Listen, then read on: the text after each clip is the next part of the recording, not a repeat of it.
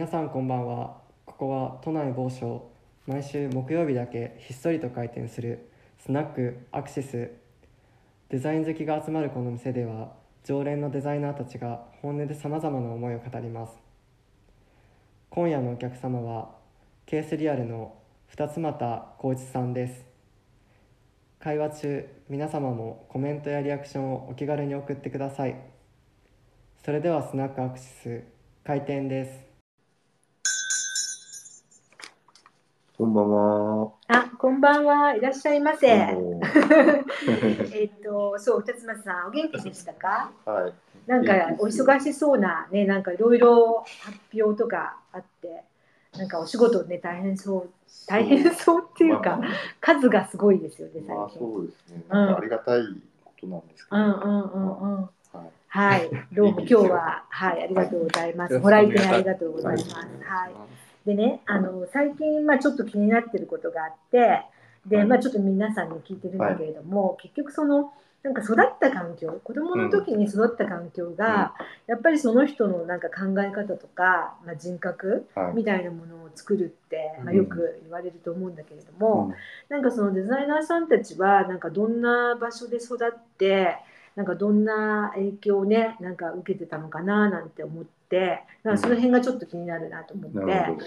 で二つ松さんは、えー、とご出身は鹿児島、そうですね。鹿児うん島うん。ですね。うん、どんなところで育ちましたか、えっと、結構普通の住宅地うんの中って感じなんで、市内だし、うんうん。住宅地なんで、まあ、それといってなんかすごいいい環境とか変わった環境ってわけでは全然なかったですね。うんうんうんうん。うん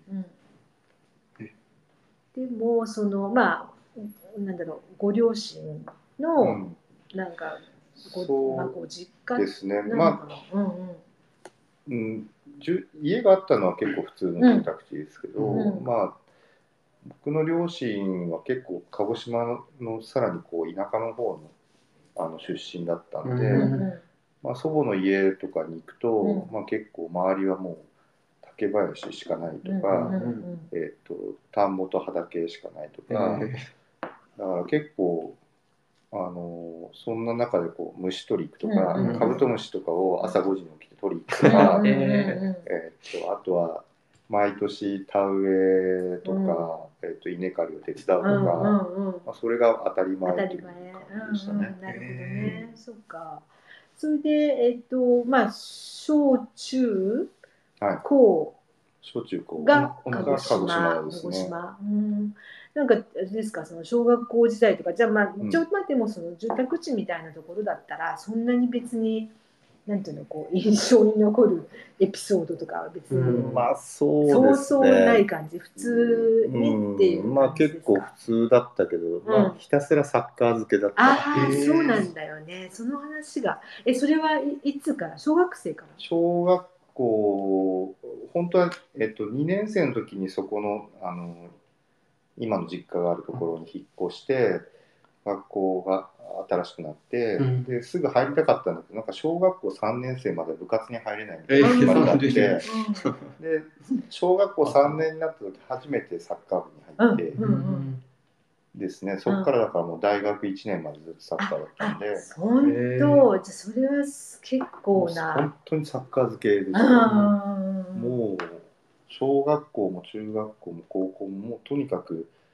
もう毎日練習とうん。土日は練習試合の大会にうん。行で、サッカーしかやってなかった。あ、そうなんだ。え、でもそれは結構その強いなんかクラブっていうか、えっとね、学校のなんかあれだったの？学校の、まあ、いわゆる小学校でいうあのちょっと東京はどうだかわかんないですけど、うん。鹿児島ではサッカースポーツ少年団っていう、うん。要は部活の、うんうん。学校の部活ですね。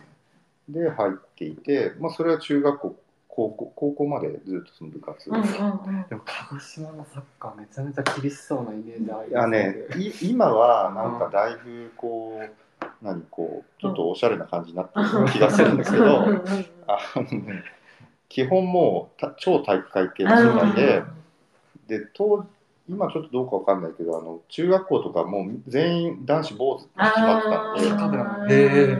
でですよ。だからもうみんな坊主で 上下関係もすごい厳しい。し、あもうそういう中でずーっとやってまーす。なるほどね。軍隊みたいなイメージあります。あるますね。よ。厳しそうだよねあ。のまあ、僕らの時ってやっぱ高校生の時とかってもう鹿児島実業っていうところがもう超強い時で、はいはいはいはでもう全国でも優勝したりい。優勝したりみたいな時期でもう高校の時はね、うん。コテンパンにやられて、うん。進学校だったので、うん。そのね、もう残念ながらちょっと弱そうですね。ベスト。まあでも両道とかもベスト8とかあでも。16位残る8ぐらいかなよく言うと。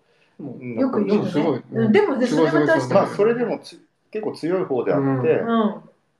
で僕し小中の時がものすごいあの鹿児島県でいつも優勝するようなチームだったんだ。なので余計高校入る時にね悔しかったですねあなるほどね。でもそれは勉強を選んじゃったって感じなんですうね。んまあ まあ勉強してあげないんだけどまあそうですねへ えそうなんだね。え、でそれがどうや大学一年まで？大学一年ま大で。学そうですね、うんでまあ正直そんなに勉強してなかったので、うんうん進学校とは言いながら、うん。えっ、とただまあ僕一人っ子なんですよ。うんなので両親としては鹿児島で進学してほしいっていうのがあったんだけど、うんうんだから鹿児島大学っていうとこがあって、うん。そこにって話もあったんだけど、うんうん。一応まあそれぐらいの勉強してたかもしれないけど、うん。なんかね鹿児島どうしても出たくて。うん。ああそうなんだ。でも東京に行く根性もなく、うん。よくわからなくて、でまあ鹿児えっと福岡にだったら行けるんじゃないかと思って、まあ、親の反対も若干ありうながら、んうんうんうん。あ福岡でも反対ありました？まあ最初はよく思ってた。あ本当ですか？あー。で就職したら鹿児島あえっと卒業したら必ず鹿児島に帰るって約束をして、うん。えっと、で福岡の大学をちょっと推薦で受けてうん。通って、そこがでも建築学科があって、えっとサッカーが強いところに行きたかったんです。よ、うんうん。へえ高校の時にやっぱりうまくいかなかったんで、サッカうーが。ん。うんうん。で一応九州の大学リーグです。当時三強って言われてた中の一校だったんで、うん。えまあ、無謀にもそこに建築学科もあるしそこに行っちゃえっつって、うん。サクッと推薦で入ってうん。でサッカー部に入った。うんうんうん。で建築学科にうん入って、ただまあまあそれなりに強い学校だったのでサッカー推薦とか特待とか入ってるのもいっぱいだし、ん。それこそさっき話した果実の同期のうん。えー、ともう全国、えー、と全国2位だったかな3位だったかなとか、うんうん。ええすあの日本のそのユース選抜うん。に入ってる連中とかこう来たわけです、なるほど。でそこでやってて一応かろうじてでも奇跡的に1年の時はそのうん。エントリーに入って、背番号をもらったりしてたんだけど、すごい。すごいよねそのね中でね。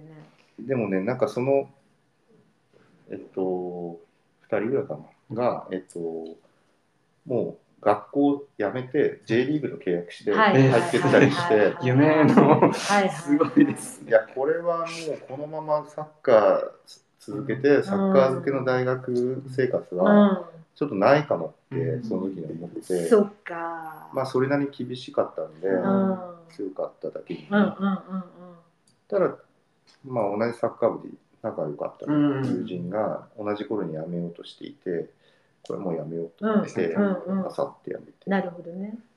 大学の選択もサッカーで選ばれたってことですか？まあ半分サッカーでしたね。すごいよね。もう。本格的だよね。うん。いやすごい。さっきその建築もあったのでって話だったうん。建築はなぜそのうんうん選んだからね。選んだうん。建築はですねあの高校生の時に、うん。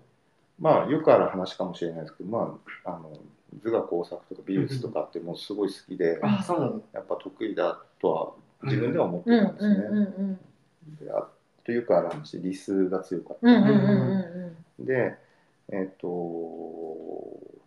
サッカーの、えっと高校生のサッカーの練習の帰りに、はい。天文館ってあの鹿児島の繁華街があるんですよ、うんうん。うん。まあ、そこによく寄ってたんですうんけど、うん。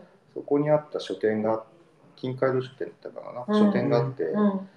でそこでうん。アートとか美術とか建築とかのコーナーがちっちゃいけどあったうん。んですで僕らのあの高校生の頃って正直そういうメディアも大してまあ分からなかったし、うん。ままあ、そもそもそういう知識を持った大人が僕の周りにはほとんどいなかったので、うん。何も知らない状態だったんですよね。でその書店でたまたま、えっとマリオ・ボッタうんわかりますうん。スイスのねうん。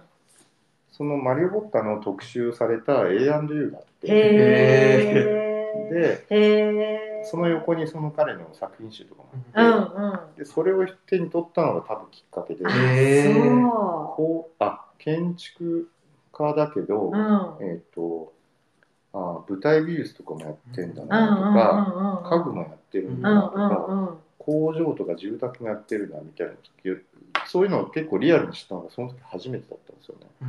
でその時になんかこそういう美意識を持ってそういう美美術的なことアート的なこととその設計とかそういうこの、えー、と関係性がそこに実は結構あるんだなっていうことを初めて知った瞬間だったうん。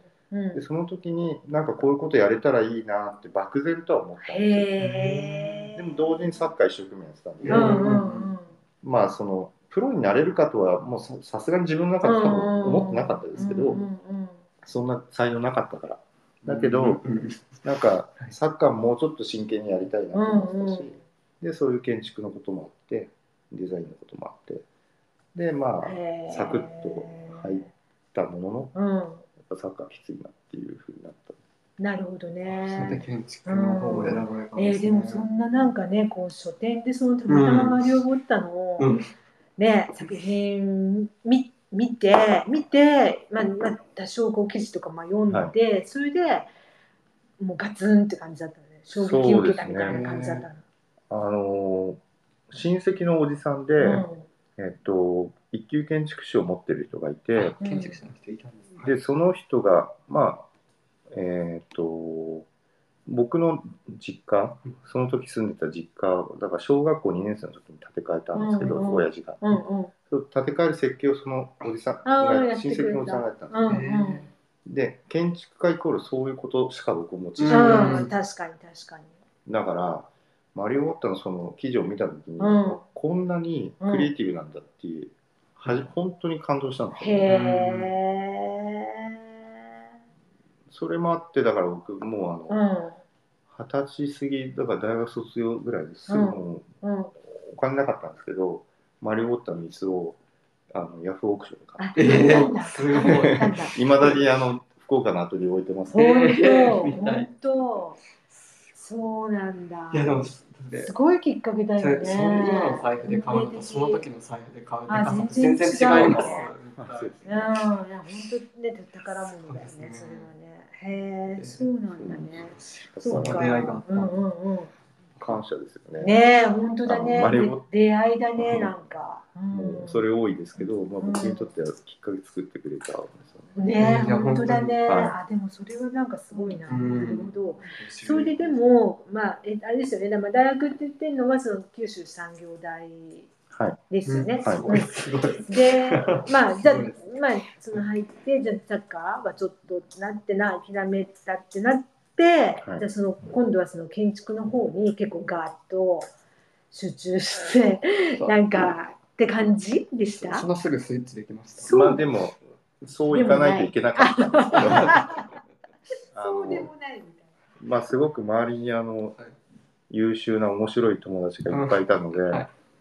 でそこから、まあ学校の単位はね、一応、まあ一応うんうんうん。取り、まあ取れるようにはしてな。たけど、うんうんうん。基本的にはもうほぼ学校に興味がなかっうあーん。あ、そうただよね。そうだ課外活動の方が忙しいなるほど、なるほど。遊びはって待って結構当時友人たちとあの、まあ、DJ やったりとかあー。音楽のイベントやったりとかもしてそれでちょっとツアー回ってへあの熊本行って佐世保行ってへえへー福岡でもイベントしたりとか。結構そういうことをまあ今いまだにそういう友人たちがね、今今もあの福岡にいますけど。まあ、そういうことをやっていたら、まあ、結構気づいたらもう遊びぼけてた なるほどね。え、でもその頃ってどどんななんだろう。まあお音楽とかカルチャーとかってどのぐらいの時代ですっけ？そのあ安俣さんがその大学の頃って。と例えば DJ とかだとなんか誰がなんかそういう難しい感じそうなそういう感じでもなく、まあ、自まあ分たちでって感じですか？きえっと、94年に入学して、94 98年卒業だったので。であの時代って、まあ、まあいろ、いろんなことあったんですけど、僕が結構よく聞いてたのは、あのイギリス、まあ、UK あのブリストル、ブリストルってあのちあの田舎、はい。港町はいなんですけど、はいはあそこを軸にこう発生した結構アーティストの、音楽だったりうんうんうんうん。えっとまあ、ザブとダか、ブはい。まあ、アブストラクトなこう、うん。音楽とか、うん。そういうのはすごく好きで、うん。まあいろいろうん。買い漁ってました。ああ、本当本当。昼飯我慢してレコード買って。ああ、そうなんだね。そうか、そうその時はか。建築のなんか気配あんまりないですね。ないね。なんかあんまりないね。今ないですマリオボッタがどっかに行っマ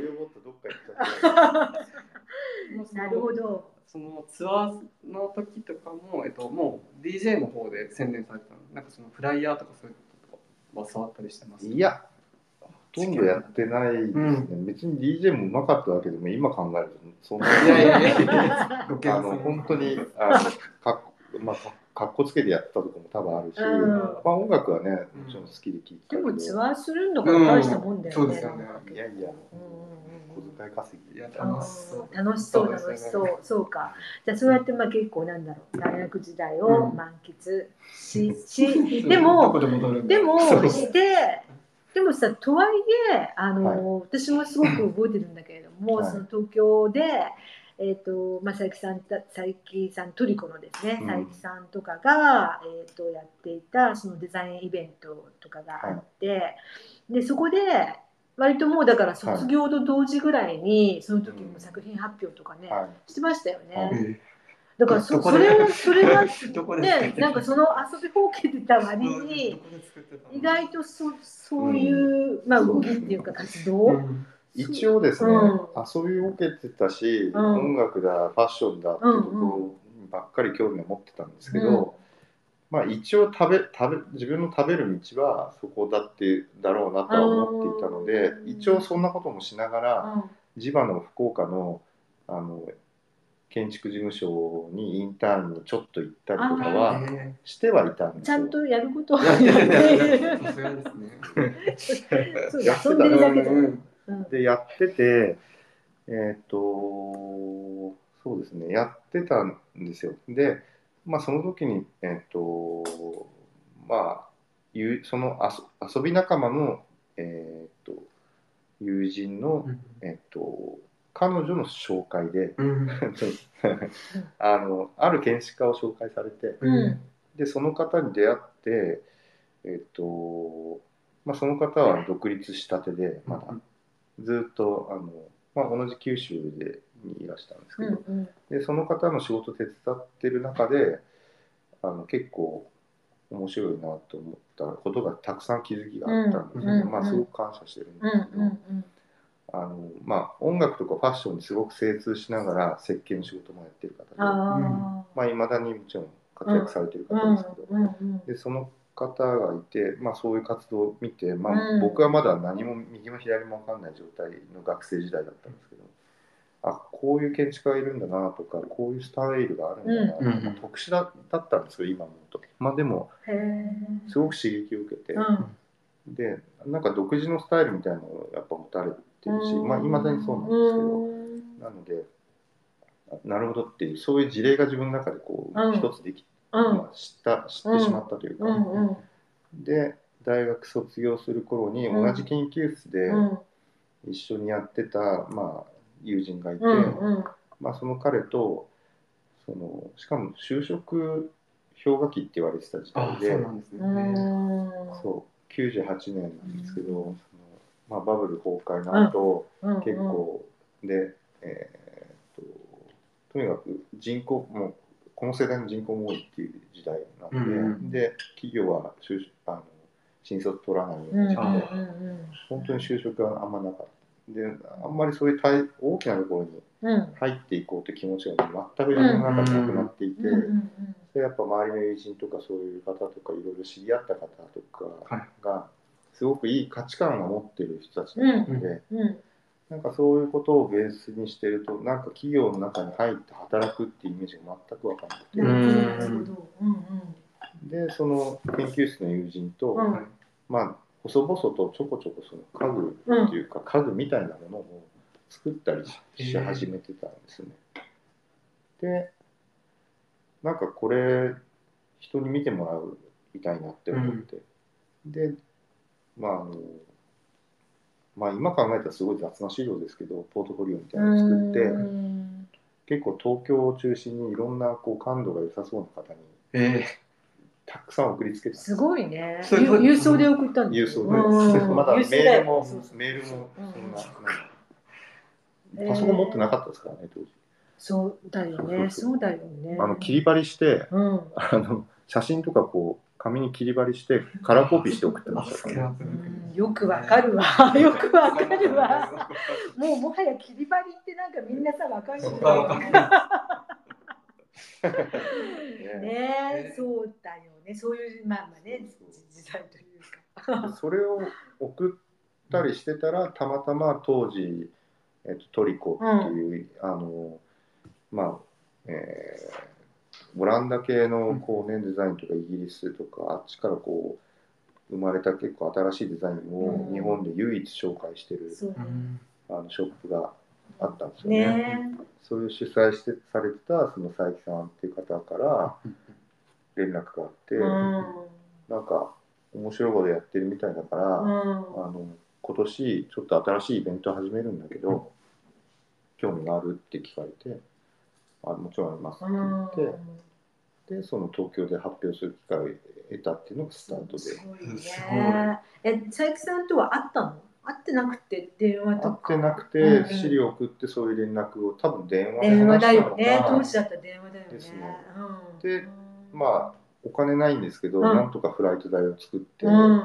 で東京に来てうん。で実はその時初めて僕東京に来たんですよ。えー、あそこそうなんだ。それまで一度も東京に行ったことがなかった。そうかそうか。だから大学卒業するまで卒業した頃ですね。東京行ったことなくてそもうなんだ。うもう夢の世界です。そうなんだ。それもまたね。なんかそう旅行とかで行ったりとかしてたのかなと思ったんですよ。くなくてほぼ九州から出たことがなかった初めての東京だったのか。はい気になるどこどこ行ったか気になります？初めて降りて。は羽田ですか、えっとね。何何 行ったんですか？ーあ羽田ですけどあのえっ、と同潤会アパートはいはい。はい。はまさにうん思ってたのね。なんかあの時代のまあ最後の頃いまだねあった頃だよね。そうそうう。ん。まああそこの通りがまあ僕にとって華や超華やかに見えましたね、うんうん。で佐伯さんのところ入って。そうだよね。ちょっとなんか裏腹みたいなとこまあですねあの場所的にはねでなんかそういうカルチャーの中に学生時代も思いっきりこう入ってたので、うんうんまあそういう意味でもあの辺のお店見に行ったり、うん。うん。あここがここが本拠地かみたいな、ああわかりますでもわかります。そうですね。うんでまあそれがまあ東京デビューみたいな感じででもまたその東 後東京デビューですよねうん。なんかね。それでその後でもまたご結婚を続けて作品発表とかそうですね。そこからうん。そのハプニングというイベンうんトが、うん多分あの東京デザイナーズウィークの時期にインディペンデントにこう、うん。ちょっとこう、なんていうんですかゲリラ的にやるイベントとしては多分一番は、うん。最初のイベントですよそうだよね。ねでそれがあってそうなんだよな。それを3年連続 出させてもらって、うんうんで大卒でまだ、まあ、今思うと本当に全然だったと思うんですけどもう一緒に並んでこうで出店してる海外のデザイナーとかはもうこうすごい方がいっぱいいて、うんうん。まあ、リチャード・ハッテンとかね。ね当時なんかああいう人たちがこう同列で一緒にこう名前が出て出店させてもらって。なんかブローレックとかも出始めの頃だよね。あ。あ出始めっていうか割とこう日本ではね。結構うん。名前が知られるようになるっていうかなぐらいの感じだよね。うん。でそれが3年ぐらい続いて。でその後東京デザイナーズブロックとかあのイデーと E&I とかあの辺がこう取りまとめてたイベントとね。か、まああの黒崎さんとか、まあ、中村さんだったりとねか、うん。まあ、いろいろこうコンタクトも取りながらお世話になりながら、こうビジネスっていうよりは、うん。なんか人間関係のつながりっていう感覚で、すごくこまあ、よくしてもらいながら、まあ、うん僕らもまあ、必死だったんですけど、本当にお金がなくて、うん本当にうん。ただでさえ、まあ、正直そんそんなに生活できてたわけではないところに、出店費用とかねフライト代とか僕らかかるじゃないですか。ね、今みたいに格安とかないし。ないし。うん。で宿泊費もかかるし、うん。サンプル作るのにもお金がかかるし。そうだよね。結局あの本当に福岡でですねその最初の頃って本当に日雇いをして日うん。雇いのバイトをしてうん。一番なんかね あのやってた、まあ、印象的なのはあのあの福岡の、えっと、天神っていうか大名っていうところがあってあのそこに西通りっていうすごくメインストリートがあって、うんそこのあの夜中にね、うん。日が変わる瞬間ぐらいに、うん。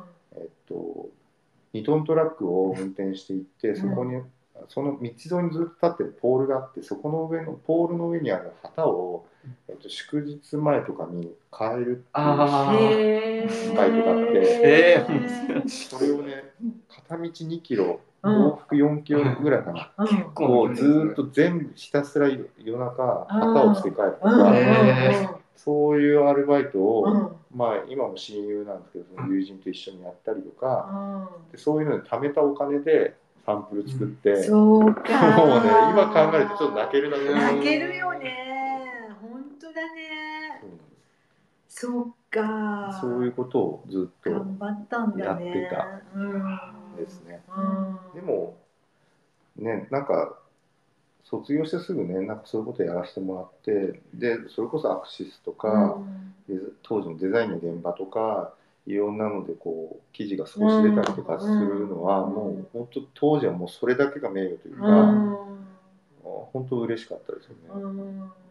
うんでもそうやって、まあ、中村さんにしても、まあ、黒崎さんにしても佐伯さんにしてもやっぱりなんかねそういう、まあ、若い、ね、あのなんていうかこう才能ある人たちを別にね自分のビジネス関係なくね、こうなんていうかまあひ引き上げてくれるっていうかねね。なんかそういうね文化がねありましたもんね。ね。うん。なんか本当にね、うん。なんかでもそういうのってなんか今思うともうもうお金に換えれないものうんなん本当ですよね本当本当にそうだと思う。うんで実際ね E&Y はあの今ちょうどねアクセスギャラリーでも、あの展示をしているんだけれども、ここにまあ二つ又さんの作品もね、うん。新作も出ていて、だからもう E&Y も、まあね、中村さんから松田さんにまあ代替わりされて、はい。それからもうずっとねだからそれからずっとねあの、まあ、お付き合いが続いてるってことですよね、うん関係がね。当に長くお付き合いさせてもらっていて、うん。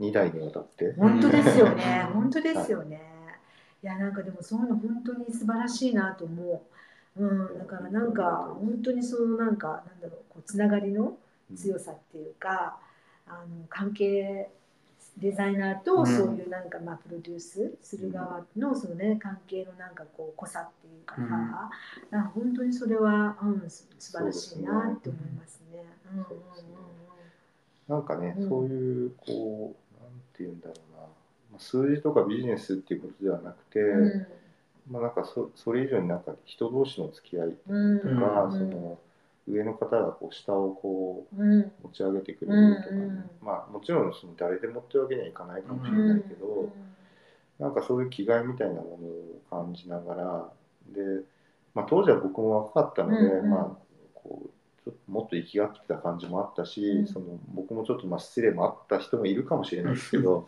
まあでもあの本当にあ宝ですね、あの経験っていうのは。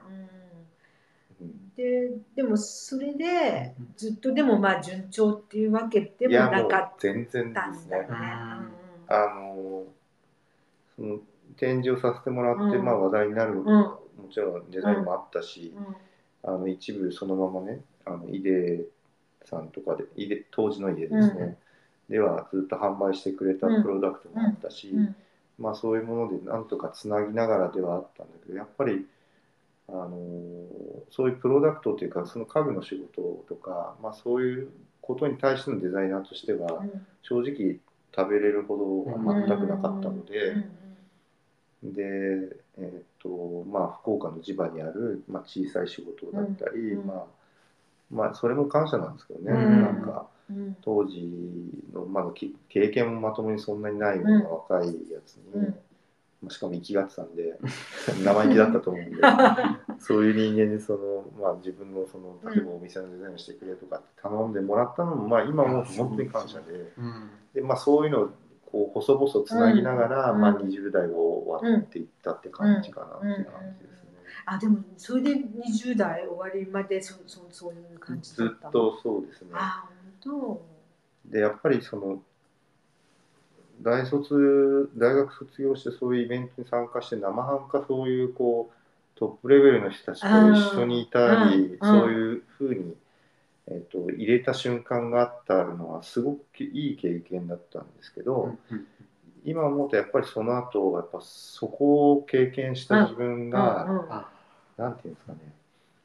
やっぱり福岡のまあ地方、うん地方で、うんうん。もう中心ではないわけじうゃないですか。んうんうん。やっぱことのちゅまあ、当時ってやっぱり今はね地方もすごく面白くなってきてるし、うん。全くまた変わってきてるけど、うんうん。やっぱ東京でやのことと全くうん。違うなんかもう場所で、うん。あのく今みたいにこうやっぱりネットもそこまでなかったので、なんとなくこう今みたいに連携してる感じもないしそこで結構孤独にやっていくのって、結構気を張っとかないと、うん。もうダメになるっていうか、うん。すぐ油断しちゃううん。でうん。うん。ま他の仕事したらご飯食べれるじゃないですか、まあそうだよね。でそういうふうになるのがどうしても嫌だったんで、うん。本当ね孤独だったんですよ、うん。知り合いもその頃やっぱ増える感じは全くなくて仕事なくても朝起きたら自宅兼事務所でうん。スケッチをとにかく時間決めて書くみたいうん。な、なんか修行みたいな、ええなんか泣け いやる。すごいそう結か。構精神力がねなかなか本当だよねでもでもそのじゃ東京に行ってしまえっていう感じでもなかったんだね。その厳しいその福岡の現実の中で耐えてたのね。耐えてたっていうかさ。だから、まあね機会があればさそのうん。東京にさ、じゃあさ一足飛びに中心にさ行ってしまえっていう感じでもなかったね。確かに。うん。言われてみれば。まあそういう選択肢もあったんじゃないのかなってなんか普通にちょっと聞いてて思ったんだけど、全くそれがなかった。なかったですね。だからやっぱりそれは鉄丸さんにとってやっぱ福岡っていう場所がやっぱりすごくもうなんかまあなんだろういて当たり前というかねそういうき、うん。あの切れないようなそんなね東京に行くなんてことも考えつかないような、うん。きっとあれなんだろうね場所なんだろうねきっとそね。うかもしれうないですね。ん。でまあ27ぐらいで結婚したんですね。あ。でそれも仕事がなかったから、うん仕事がなかった時に、うん。全然暇な時に、うん偉そうに多分その今の嫁に、うん。あ今もう死ぬほど時間があるから忙しくなったら結婚してる時間とかないから、今の結婚した方がいい。偉そうめっちゃいいね。だよね。かなり高い、かなり上から目線だよねめっちゃ上から言ってるけど結構紐ですから、だよね。お嫁さんからしてみたら何言ってんのって感じで、ね。嬉しいかまあ。あるのは時間だけじゃん。まあ、ね、いい嫁さんでよかったですね。そのまま福岡にうん行ってで30過ぎて、まあ、やっと少し仕事がうん、でき始めて、うん。だから一回も就職してないんですよ、うん、うん、そのうん、すぐ独立したからね。うんだからよく分かってないですよいろんなことをね。うん。それも今考えると問題だな。と思いますけどでもそれでまあまあじゃあその30超えたぐらいから、まあ少しずつまあっていうか。少し本当に少しずつ。でスタッフも30ぐらいの時は1人とかうんそれぐらいえー。いて2人。まだ2人いなかったかなとかねうん。そんな時代ですね。うん。そうか。でも今、うん。まあね、二つ松さん、まあ、マリオボッタもさっきあれだけど、もうすごいなんていうの、こう、あの。作るものというか、うんうんプロジェクトの幅がすごい広いじゃない、だからもちろん住宅もやる、はい。商業スペースもやる、プはい。ロダクトもやる、はい。なんかすごくこうねあの、うん。まあ、小さいものからうん。な、まあ、家までっていうか、うん。まあ、もっと大きなあれもあるかもしれない、なんかすごくこうね幅が広いですよね。だからあの2つの一応その事務所を一応こうわまあ、分けまあ積み分けしてるみたいな感じなんです住み分けさせてもらってて、うんうん。そのまあ僕がじゃあグラフィックできるかとか洋服できるかって言ったらそれはまあもちろんなくて、うんうんあのまあやっぱりプロダクト家具からまあインテリア、うん建築、うんうで建築もまあ僕あんまり大きいものに興味が持てなくんて、うん大きな計画っていうことその設計っていうことに対してあんまり興味が持てないんですよ、やっぱりディテールとか細かいことが好きうなんで、んだからまああの建築もさほど大きいものは今までにもないんですけど、うん。まあ、住まあ今だと住宅だったり、あとちょっとしたあのテナントビルだったりうん施設だったりっていうのが多いんですけど、うんでまあそそこの範疇は自分で責任持てるかなっていうふうに思ってて、でそこは多分ねその、まあ、マリオ・ウォッターはけん、一応建築家としてそれを全ていろんなことをやってはるん。だけほど、まあでもその感覚うん。はうん。ずっとあって、うん。うん好きなことなのでどれも。なんかそれを責任持ってやれるようにしていきたいなっていうのをずっと続けてるのは続けてるんですね、うん。ただあの設計事務所としての動きとその家具とかプロダクトに関しての自分のそのデザインの動ここの2つはやっぱどうしても少し性格が違うところがあったり、進め方も違うので、うんうん一応分けとかないと、うん。うん。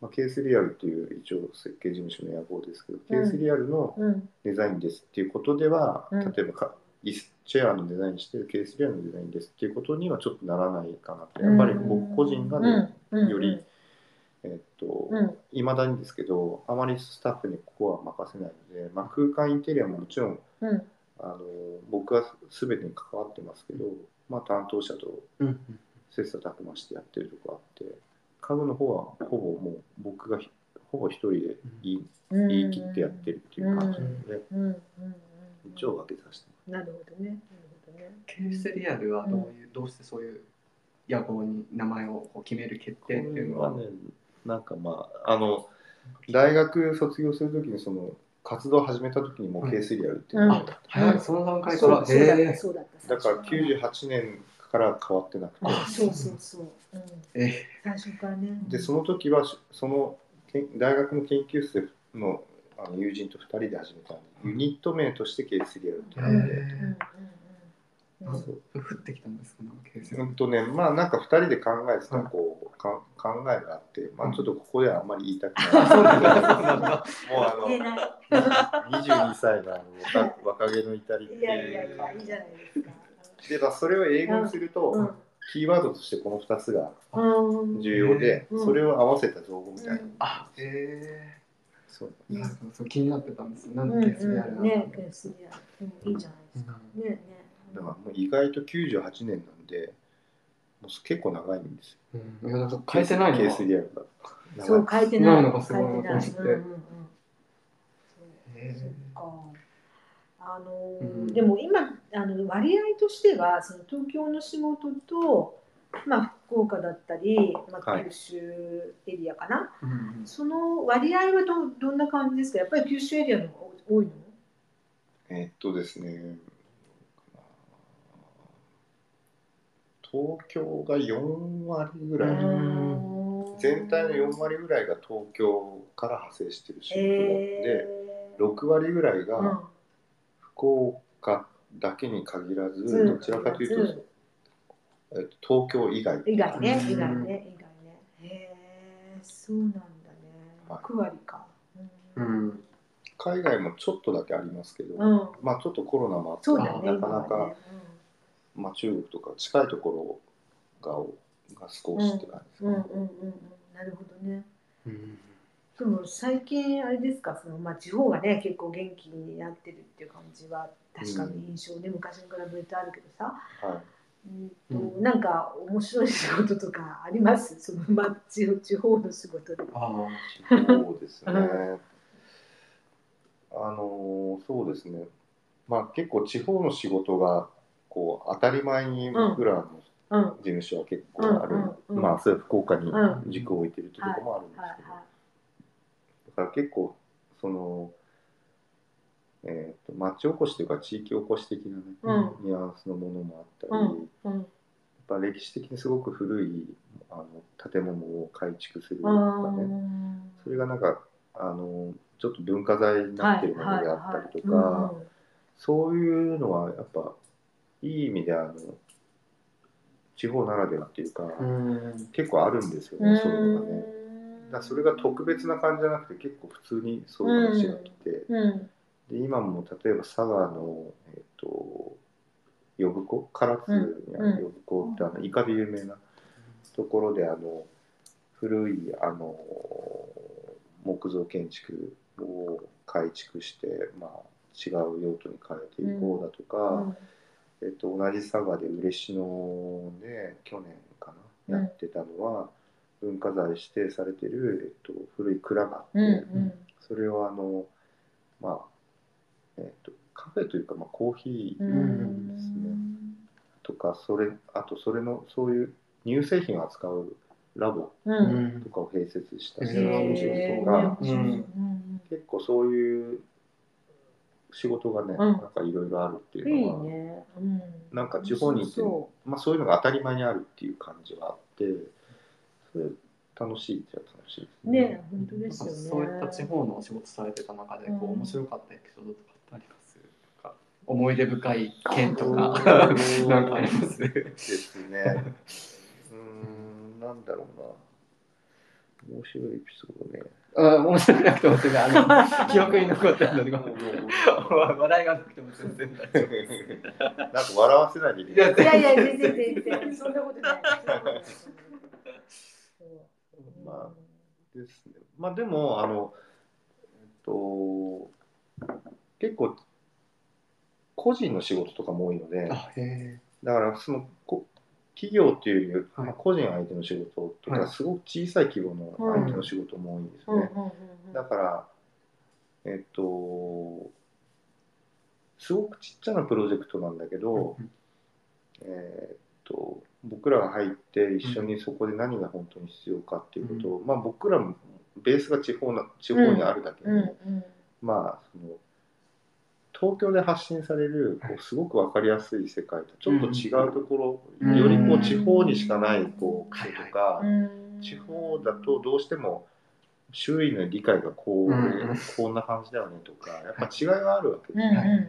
うんでなんかそういうのをこう見極めながらでも僕らちょっとあのよく言うとちょっとハイブリッドにすごいハイブランドみたいなやつの仕事もすれば海外の仕事のブランドの仕事もやれば、うんそういうすごい地方の、うん。すごいリアリティある仕事があったりしてるんで、なんかそこのこうレンジがすすごくこう理解できてる部分が正直あって、すごい強みだよね。でそういうレンジを持ったままその持った状態でその地方のプロジェクトとかもやると,、うん。えっともちろんそこに必要なものって理解ちゃんとしながらやっていかないといけないんだけど、ちょっと他と違うことが、えっと、提案しできるあ感覚があって。でそういうことを地方一地方のすごくちっちゃなプロジェクトでもそういうことをちゃんとやって、ちゃんと結果を出して、うんで彼らもちゃんとそこであの利益がちゃんと得られるようにしてでそれがちゃんと情報としてこう世に伝わっていくとなんかすごく僕らも関わったこう会があったなとかうんなんかそれをきっかけにそういうことで情報が伝わったことをきっかけにすごく海外と何かこう直接その寿司がパイプができるとか、面白いこう取材を受けたとかね、うん。なんかそういうことがあったりすること自体も、まあ、すごくまあ意味があるかなとは思ったりはすごくうん。する時もありうんますね。うん。うん。ねそういやすごいそうかそういうのが強みになってるんですね。ね。うん、だなんかちょっとこう最近こう地方とかに行くと、まあ、結構みんななんていうのおしゃれになってたりするじゃないですあか。地方がうん。そうそうそうう。ん、だからなんかねちょっとまあ東京の人間からするとまあそのち、まあ、地方食って言ったら悪いんだけどさ、うん。まあ悪くはないね、うん。なんかその地方との特性うんうんがもうちょっと、まあ、もちろん出てるものもいっぱいあると思うんだけれども、なんかすごいみんなさすごいなんかこじゃれちゃってさ ちょっとみんなさなんか東京に あるようなさお店になろうとしてるんじゃないかなってちょっと思うようなところもあって、なんかそれはちょっと逆にねもったいないなってちょっと思っちゃったうんんですよ。だからその視点うんをうんうん。あのちゃんと持っておかないといけないんだけど、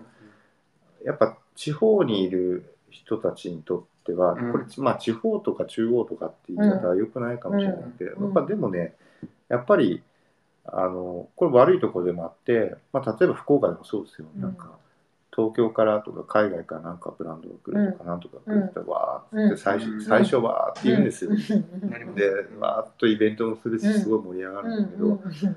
なんか半年1年ぐらいし てさあっていうねことも本当あってうんだから馴染まないのかな定着しないって感じなの、うんなんかなんかイベントとしては捉えてるんだけど、うんうんレレギュラー的には考えてないっていう感じが多なるほどそういうことで実際失敗する企業とかうん。人も多いわけですよね。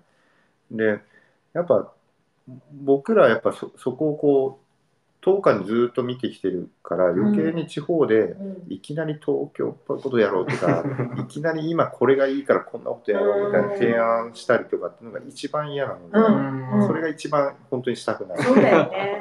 それやっちゃいけないっていうか、やんない方がいいよね。やっぱそこにある状況とか、そこにある環境とか、そこにあるものをどうどう生かしたら、それ、がより全く違う価値観に変わっていくかとか、ここにしかない価値になっていくかってことをやっぱ考えないといけない。そう。う、ん。う。ん、だからすごい難しいんだろうなとは思うんだけど、ねこういう時代になると。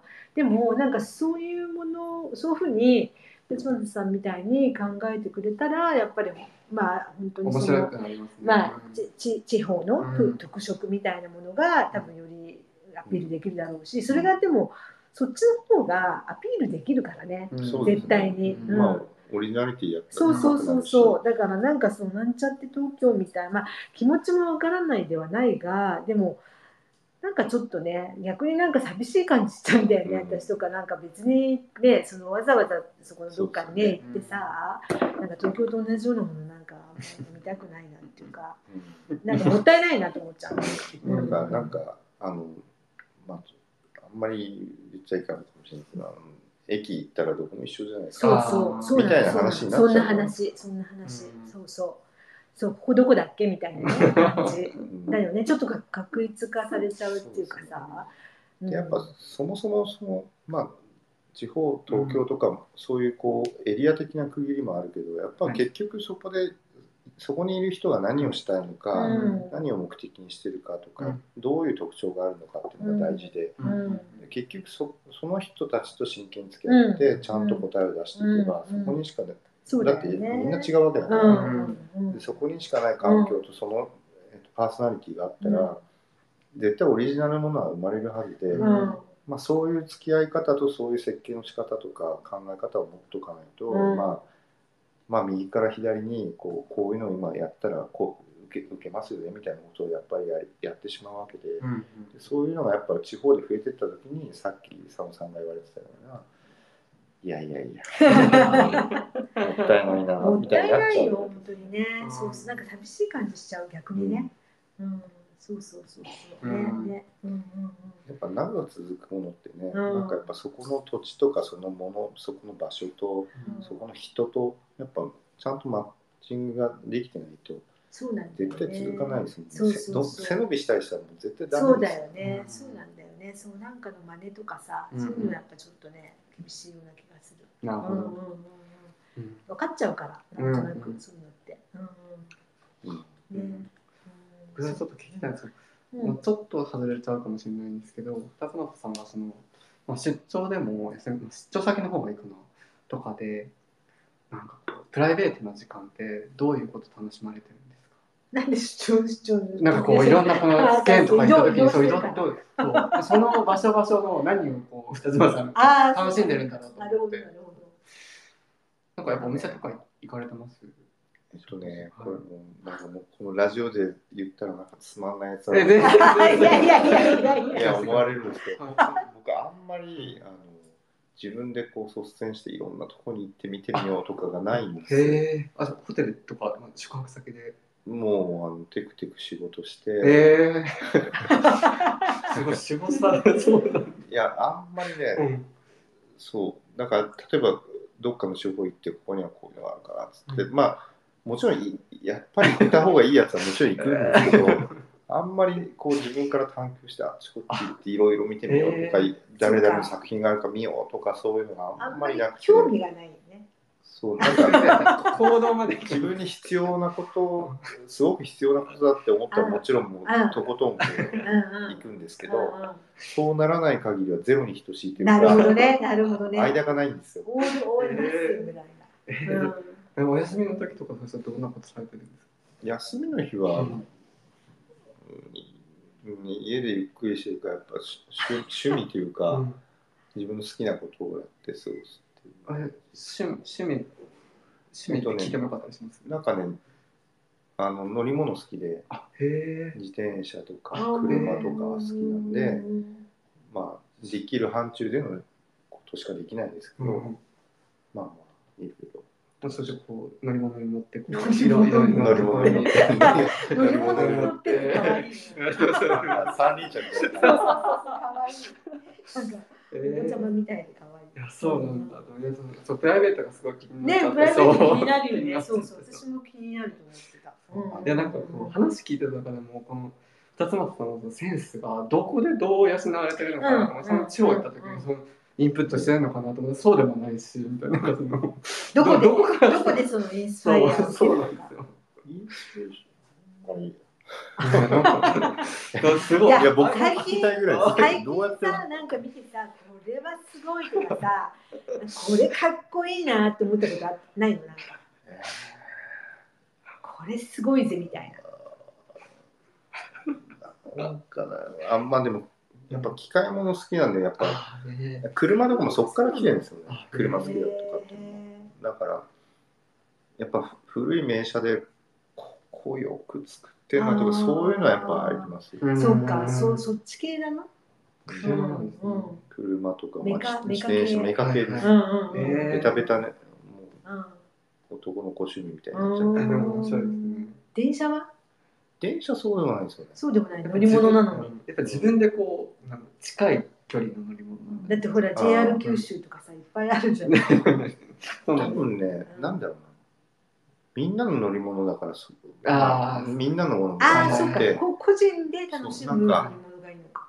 僕の自転車、僕の車みたいなのが多分好きなのかもしれない。なるほどね言ったらあれかもその一人っ子のあれかもしれない。僕もそうなんです 僕もそうだからやっぱ自分の僕の僕の。自分のあんまり確かに共有されるものはあんまり興味ないちょっとダメっぽい。いやいや全然そうかいやいやこだわりななるほどね、そうなんだね。なんかでも、辰俣さんに、うん。その、お家をね、うんなんか作ってもらった方っていうのは、私も何人か知ってて、で、みんな、本当に良かったって、もうほら、何年もね。そう、何年も経ってて、でも本当に良かったって、なんかまあ、数名ですけど、はいはい。なんかおっしゃってて、だからそれはでも本当にね、なんか建築家としてもすごくね、やありがたい嬉しいことだろうし、もちろんその施主さんうんにとってもそれはすごい幸せなことだから、なんかそれそういう住宅ね、うん。いいなって思ったりして。かね、そうん。そんなことを言ってくださってるうん。のがすごく嬉しいですね。うん。うん。そう。でも結構多いでしょ。でもそのいわゆるその個人の住宅のそのあの、まオファーというか。そうですね。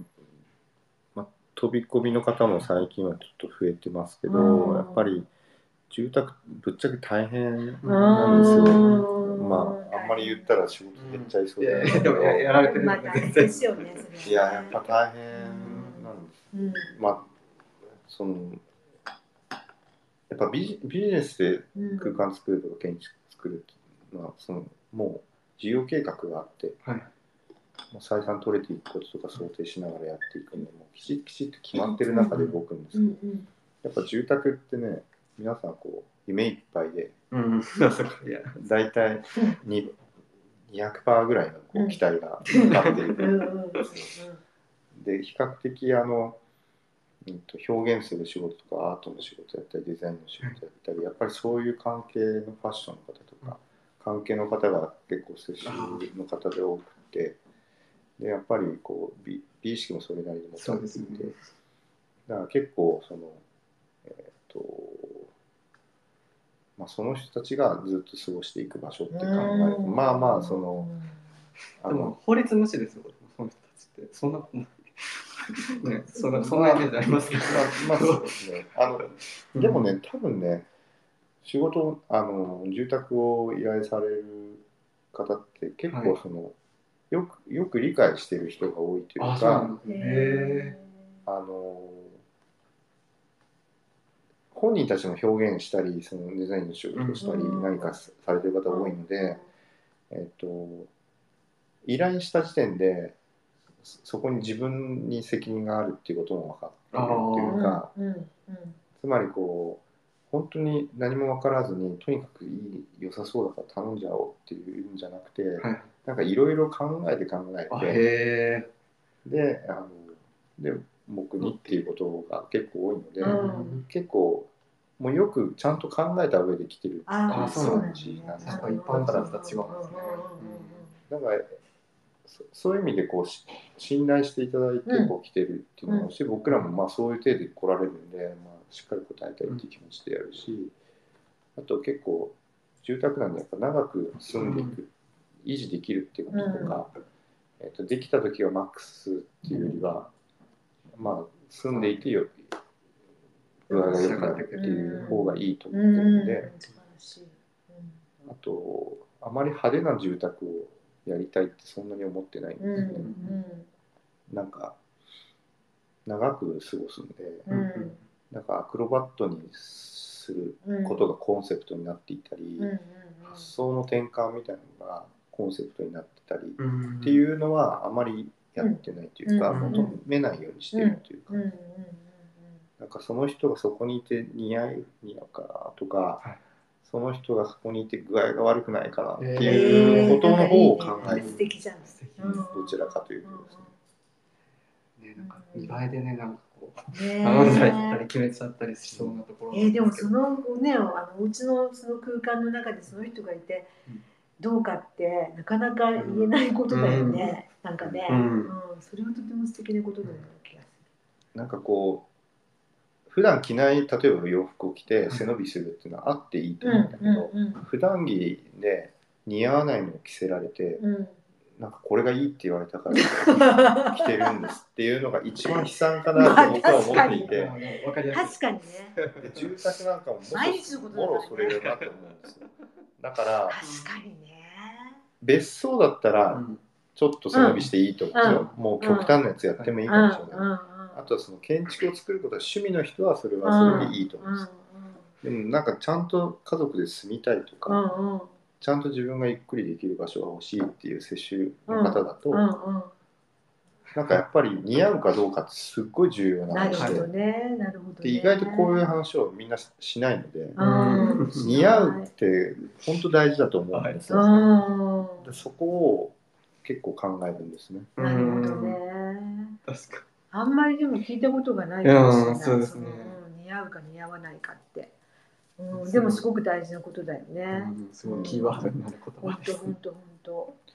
なるほどですね。じゃあまた何かじゃないの、二つ松さんに住宅の注文がいっぱい来ちゃうかもしれない。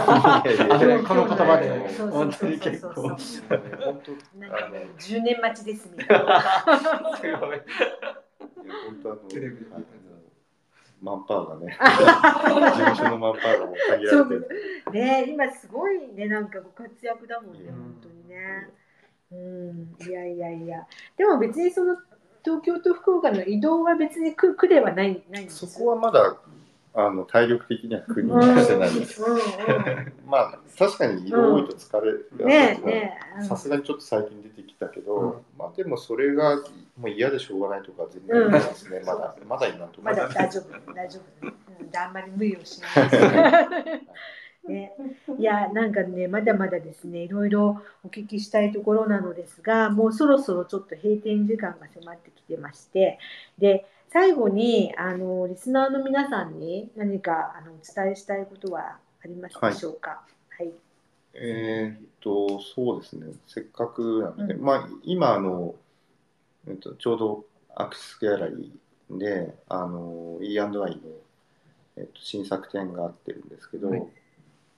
えっと、36うん。v Views で、えっと、2つ新しい作品を僕も出させてもらっていて、うんえっと、今週の日曜日までですね。そうですね。なので、うんちょっとぜひはい見ていただけたらなと思ってます。はい素敵な空間なので本当に。ね素敵な空間とはね、素敵な作品そうで。ですね。うんうん。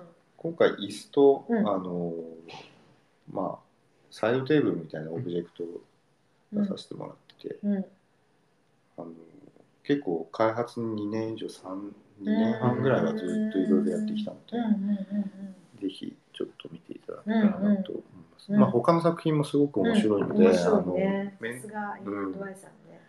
すごいちょっと編集というかその、ディレクションのねされ方としてもすごく面白い展示になってると思うので、うんうんあとあのスタッフを募集お一応スタッフ募集。応マンパワーさっきあの、うんずっと言ってるマンパワーがちょっと、あの限られてるので、うん、いいね。もう気持ちだけ。うん、上がるようにあのちょっとただ経験者をうん、あ、そうでもすか。うあのかかなりしっかりやれますっていう人を、うん東京も福岡も一応募集はしてるのでああ、それぞれ、それぞれ。はいうん。ウェブサイトから。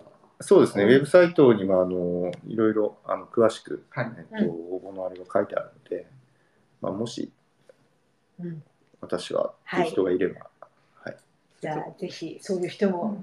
リスナーできっといらっしゃると思うので。それと高山の山野さんの時にちょっとお願いしたんですけど、はい。アクシスのこのラジオを聞いてっていう人は、はい。ちょっと何かつ通過できたりとかします。なんか第一いや山野さんは0.5時は、まあ、次はもう面接になっちゃうから、もう書類で、まあ、ちょちょっとぐらいは。なるほど。